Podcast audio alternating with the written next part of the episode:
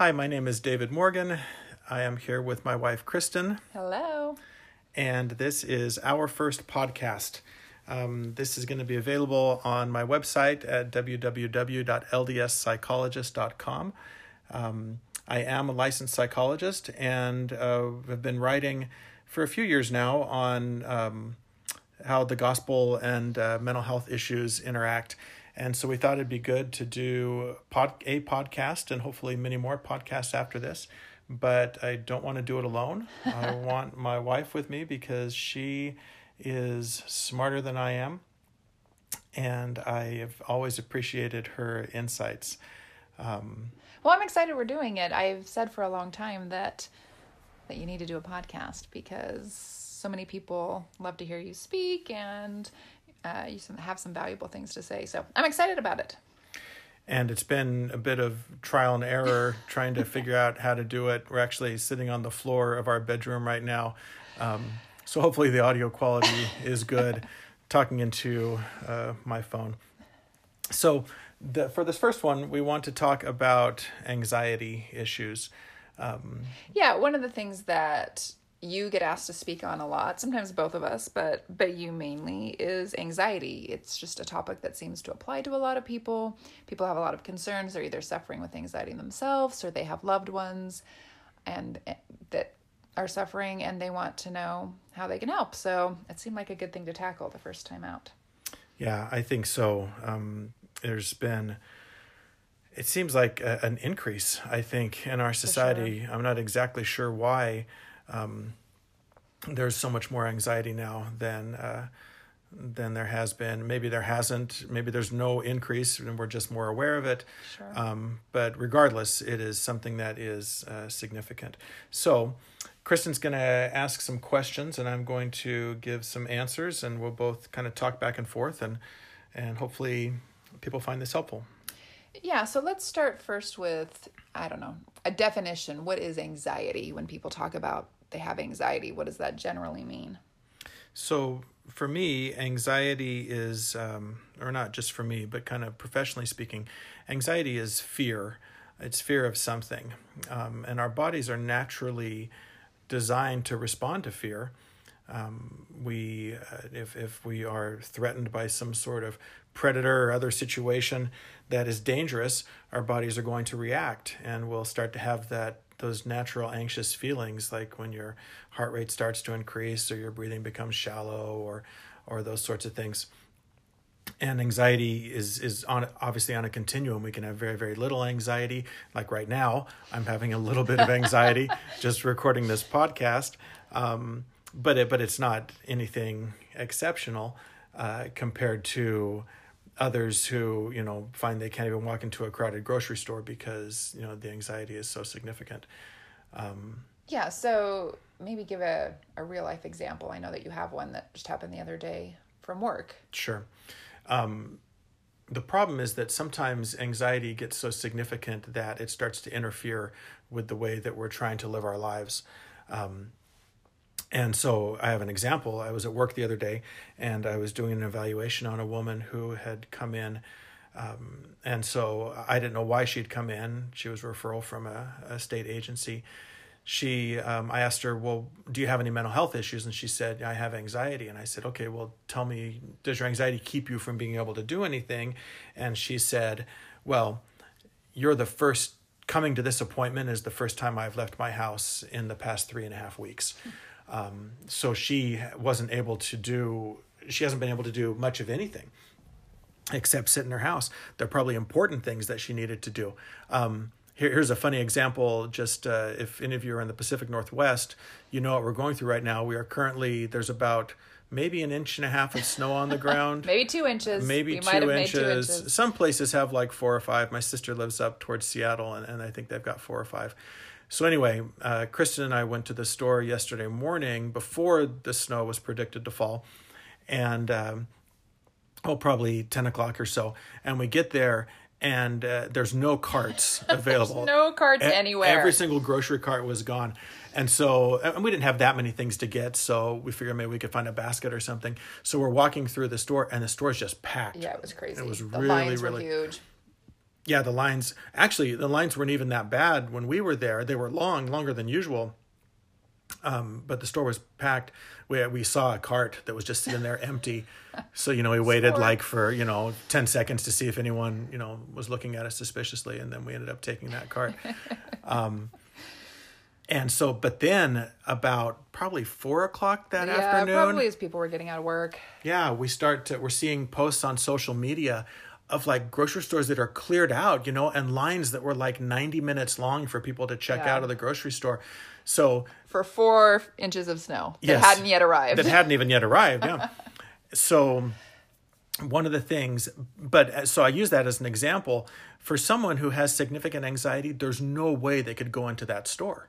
Right. I mean, they would view that as a serious threat. If they walked into a store and just saw people, swarming, that would be something significant. There's truly nothing dangerous about walking into a store, but for a person who struggles with anxiety, they react to that crowded store the same way they would react to something that was, a true threat, like if someone was pointing a gun at them or something like that. Right.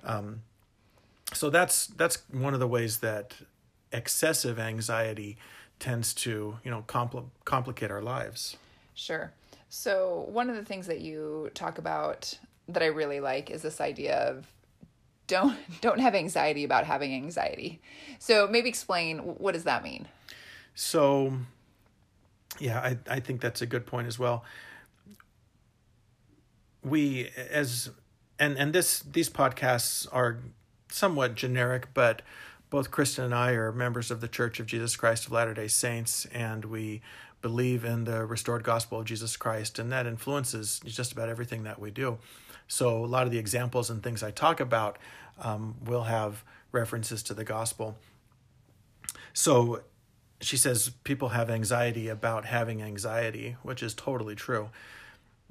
What happens is so let's say that someone is getting ready to walk into that store and they see it's crowded, it's got, everyone is in there buying everything they can to prepare against the snow, and then my sister lives in North Dakota where they've got like feet.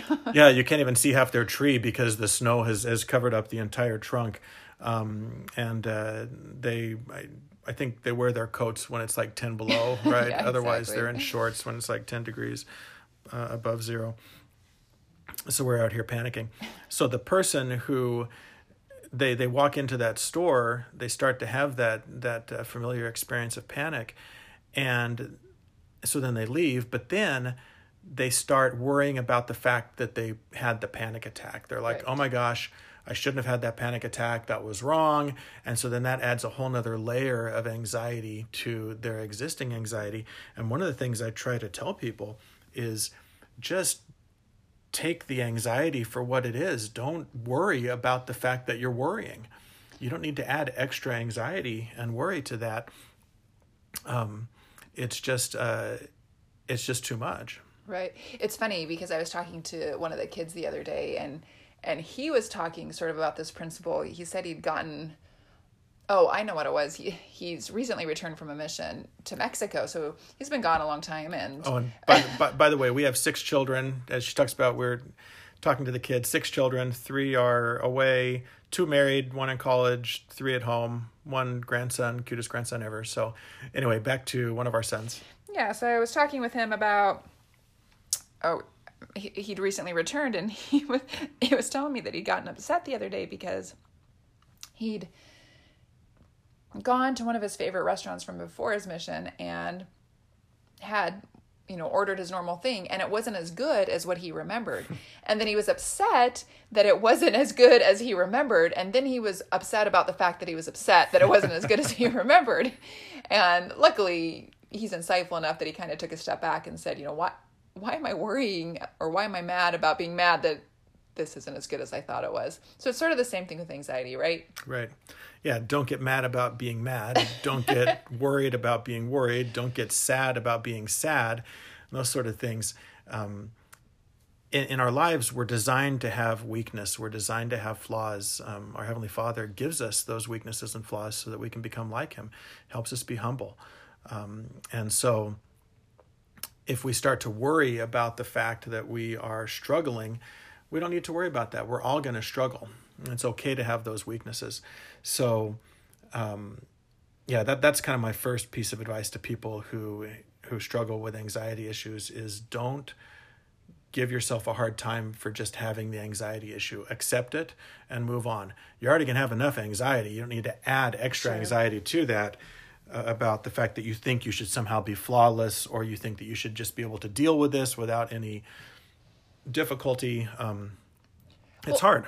Well, and I think there is sort of a measure of peace that comes when you kind of accept that, like you said, like you're a little bit flawed. We're all a little bit flawed, and it's okay to say, yeah, I feel anxious, or the situation makes me anxious. I think part of the problem is that in society, that hasn't always been, you know, a quote, okay thing to acknowledge. And I think we're getting a little bit better about acknowledging that, it's okay, I have anxiety. I think where the concern comes in then is where it does become debilitating, or it becomes a trait that you want to improve, but you don't know how to improve, which is sort of, you know, the stance that we come from. How can we help people that are suffering with anxiety? Right. So what do you do instead of worrying about it? I mean, we always say it's not helpful to say, just don't worry about it. But how do you not worry about worrying about having anxiety? Well, part of it is just simply that. I mean, you have to... it's not just a question of like snap out of it, that sort of thing. All of our emotions are based on beliefs that we have about things. And so, for example, if I think that it is bad to have anxiety, let's say that's my frame of reference. I should be perfect. I shouldn't have any issues. The church expects me to be able to handle these things, and so I should not have anxiety about this. Then when I do have anxiety, because of some other thing, right? So I have anxiety because it's the crowded store, and so I go in, and my anxiety starts to ramp up. Then that other belief kicks in that says, well, you shouldn't be feeling this way. You're flawed to feel this way, and so that creates even greater anxiety because of the anxiety I'm having. If I can address that belief that if I can change from it's bad to have anxiety to it's okay to have anxiety, then I'm still going to have anxiety in that crowded store because that's something I'm going to have to work on. But I may not have that additional level of anxiety because I've accepted the fact that it's okay to feel this way. Right. And maybe that's part of the reason why we see a rise in anxiety. I don't know. I find it a fascinating topic because maybe at some level we've created this idea that those feelings aren't normal, and really they're really normal feelings. I was talking with, I teach seminary, so I teach an early morning church class, and one of the girls was nervous about having to get up and give this little spiritual thought before the start of class, and then she was worried about giving this thought, and I was like, hey, it's okay to be nervous. Lots of people get nervous about getting up in front of your peers and talking for a few minutes, particularly about your feelings. It's okay. That's a normal thing. But I think somewhere along the line we've sort of received this message that it's not okay to have those feelings of discomfort or nervousness or whatever it manifests itself as. Yeah, and then the other thing that happens is if we avoid the anxious activity, then we're never going to. It's much more difficult to actually get over it. That. I know we have a couple examples of this, one from our son that I'll have Kristen tell you about. And actually, why don't you tell him about when he had to give the talk? Yeah, so we use this example a lot. When one of our sons turned 12, he had to give a talk in church in front of our congregation. And he was asked to give a talk, right? Yeah. Yeah, he didn't have to. He could opt out. But we wanted him to. Yeah. Sort of the expectation. And he accepted the invitation. And the night before, he comes downstairs to have me help him prepare the talk, and he's just full on freaking out, for lack of a better term. just almost hyperventilating. He's crying, he's breathing heavy, he's upset, he's, you know, just having a really bad time of it, and probably just having a panic attack. Yeah. Now that I know what a panic attack is, I think that's what he was having, but at the time I didn't know, but he clearly was upset. And I just remember having this clear thought that he needed to do this. And I remember looking at him and saying, look, I don't care if tomorrow you just get up and you say your name and you sit down. I don't care if you get up and your dad has to stand next to you and give the talk for you, or if I stand up there next to you and give the talk for you. But you've got to do it, because if you don't do it, it's going to be 100 times worse the next time around. And I believe that about so many of the things that we're anxious about. We wrote the talk. He got up the next morning, gave it just fine. I don't think anyone probably could even tell he was nervous, and he's never had a problem giving a talk since. Now, it's not always that easy. I recognize that, but that's an example of one of the strategies is you've just got to do what you're afraid of. Yeah, and I think he was more worried about the anticipation of it than the actual event. It's like waiting in line for a roller coaster that you're afraid to ride. Right. That's what's killing us.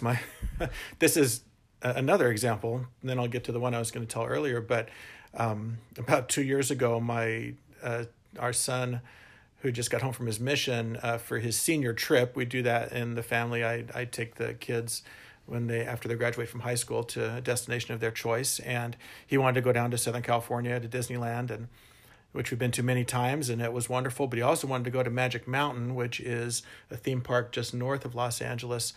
And they've got these crazy rides. I tend to get a little motion sick, and so I was able to get a motion sickness patch that helped. And I invited my youngest brother, who's 16 years younger than I am. I'm almost 50, so he's in his mid-30s. And so this is Justin. And we had a great time, Justin and Davis and I. But anyway, we decided to ride this free fall, which is the tallest free fall in the world. It's 40 stories tall. Which is that's huge. There's no way I'm getting on that. It takes like 5 minutes just to get to the top of it as they're dragging you up this thing. And then they just drop you. And so, but at the top, there's it's got this pretty cheesy overlay of its Lex Luthor, and he starts monologuing about how he's going to rule the world and stuff like that. So we're sitting there at the top of this thing. You can almost see Mexico from where we are. I mean, it's so tall. It's slightly swaying in the breeze because we're so high up, and we are freaking out. I mean, and Justin in particular was just... I sort of wish I was there for that. Oh my gosh. We were just like, oh my gosh, just drop already. Just drop this stupid thing. And it seemed like we were up there for 10 minutes. It was probably 30 seconds. And so finally it drops, and the drop was scary and exhilarating and lasted about 5 seconds. It was the anticipation that was much, much worse than the actual experience. And so anyway, one more story, and this is about a friend of mine in our ward. And I used to be the executive secretary, so it was my job to ask people to give opening and closing prayer and sacrament meeting. And I knew that she was nervous about that. She does not like public speaking. And so I went to her one week and I said, hey, will you give a prayer? And she said, I don't want to give a prayer, Brother Morgan. And I said, okay, that's fine, but I'll probably ask you again sometime. And I'd usually ask people a week in advance. And so one Sunday morning I get there, and the opening prayer wasn't there. The person was sick, and they had texted me and said that they weren't going to be there. So I only had about 10 minutes to find a new prayer. And I saw this sister. So I went up to her and I said, Sister so-and-so, I said, it's a miracle. I said, it's your lucky day. The Lord has provided an opportunity for you to give an opening prayer and sacrament meeting without having to worry about it for an entire week, without having to have that anticipatory, anxious buildup for 7 days. You only have to have that for 10 minutes. I said, you can freak out about it for 10 minutes and then get up there and say the prayer. And she kind of looked at me. She says, okay, I'll do it. And she said, can I write it down? I said, sure, you can write it down if you want. She did great. And then she gets up, walked right up there, gave an excellent prayer, came down. Afterwards, after the meeting, I came to her and I said, how was it? She says, well, it wasn't as bad as I thought it was going to be. And And that was such truth that she spoke right there, because the things that freak us out are almost never as bad as we think they're going to be. It's that buildup that kills us. And when the fact that she did it, now she doesn't want to get in line to give another prayer anytime soon. Although I will say that since that event, she has prayed in church and spoken in church, where previously I don't know that that had happened. It had been a long time since she had done that. And maybe it had to do with the fact that she kind of faced her fears.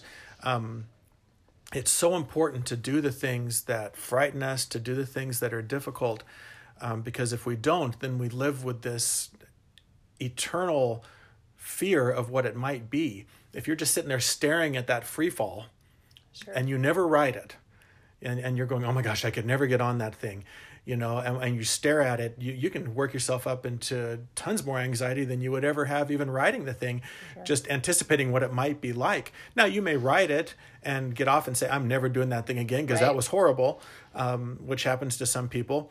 For me, after I got off, I thought that was pretty rough. I don't think I'll do that again. And now 2 years later, I'm like, yeah, I might do that again. That might be fun. The thing, too, about anxiety, and one of the reasons I like talking about this strategy of doing the thing that we're afraid of is, to me, anxiety usually stems from a lack of control or a fear of lack of control of something that's happening in your life or some event that's going to happen. And we feel out of control, and so that creates this fear. At least I see that manifest a lot.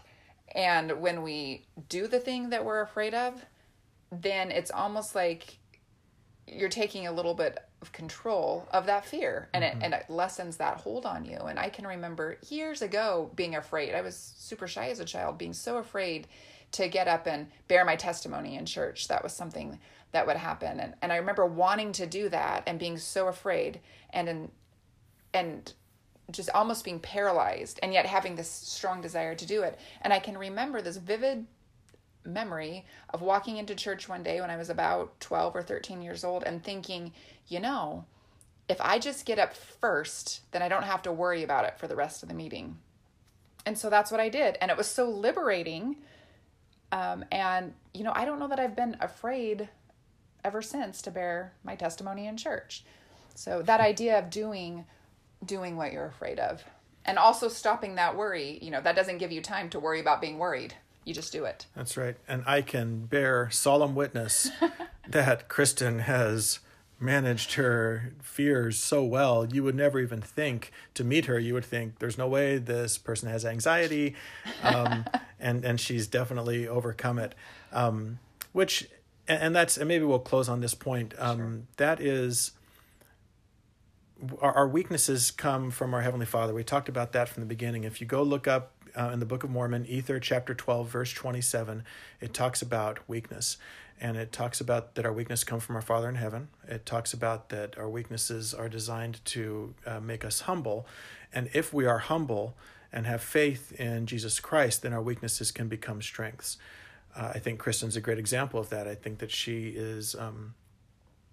that weakness that she experienced before has been converted to a strength for her through her faith and her diligence.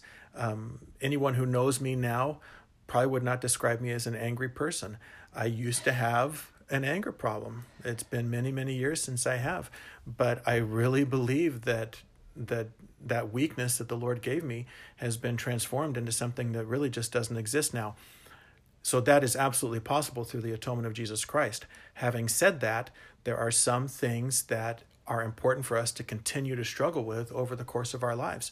So you might be in the camp where anxiety issues might be something that when you say, you know what, I think I'm going to try to deal with this, you start applying some true principles, you find that it works, and you're sad and you're not anxious anymore. You might be the type of person that you apply those principles and you're still anxious, maybe less anxious. Maybe now you can get out of the house more than every 3.5 weeks, or you can go into that crowded grocery store before the snowstorm hits. But the anxiety is still there. And so I don't want people to feel like, people say, well, you don't understand, I'm never going to not be anxious. And say, that might be true. That might be true. I think you can be less anxious probably, and that might be your burden to bear in life. And I think our desire out of doing the podcast or speaking about these things is to give people hope, even when it's not an easy fix, or maybe it's something that you struggle with long term. But there's hope, and there's things that we can do to improve our situations, improve the way we think, improve how we feel about each other. Absolutely. That's and we'll leave you with that. Hope is so important. Through the power of the atonement of Jesus Christ, we can all change. We can all become like him. He doesn't have anxiety, and you can become like him. Whether in this life or in the next, you will become like him if you simply follow the path that he's outlined for you. So we are, and so we hope that you have hope, that as you look at your problems, you think, you know what, there's something I can do about this. And hopefully that'll be a theme. Hopefully that will be a theme throughout this and successive podcasts. Absolutely. Thank you for listening. We will post this on my website. Again, that is www.ldspsychologist.com. LDS like Latter-day Saint, psychologist.com. You can also find my blog on there, and other resources related to the gospel and mental health. And Kristen will be back, because she'll be back, and I think you'll be grateful for that. Thanks for listening, and have a great day. This is just a test.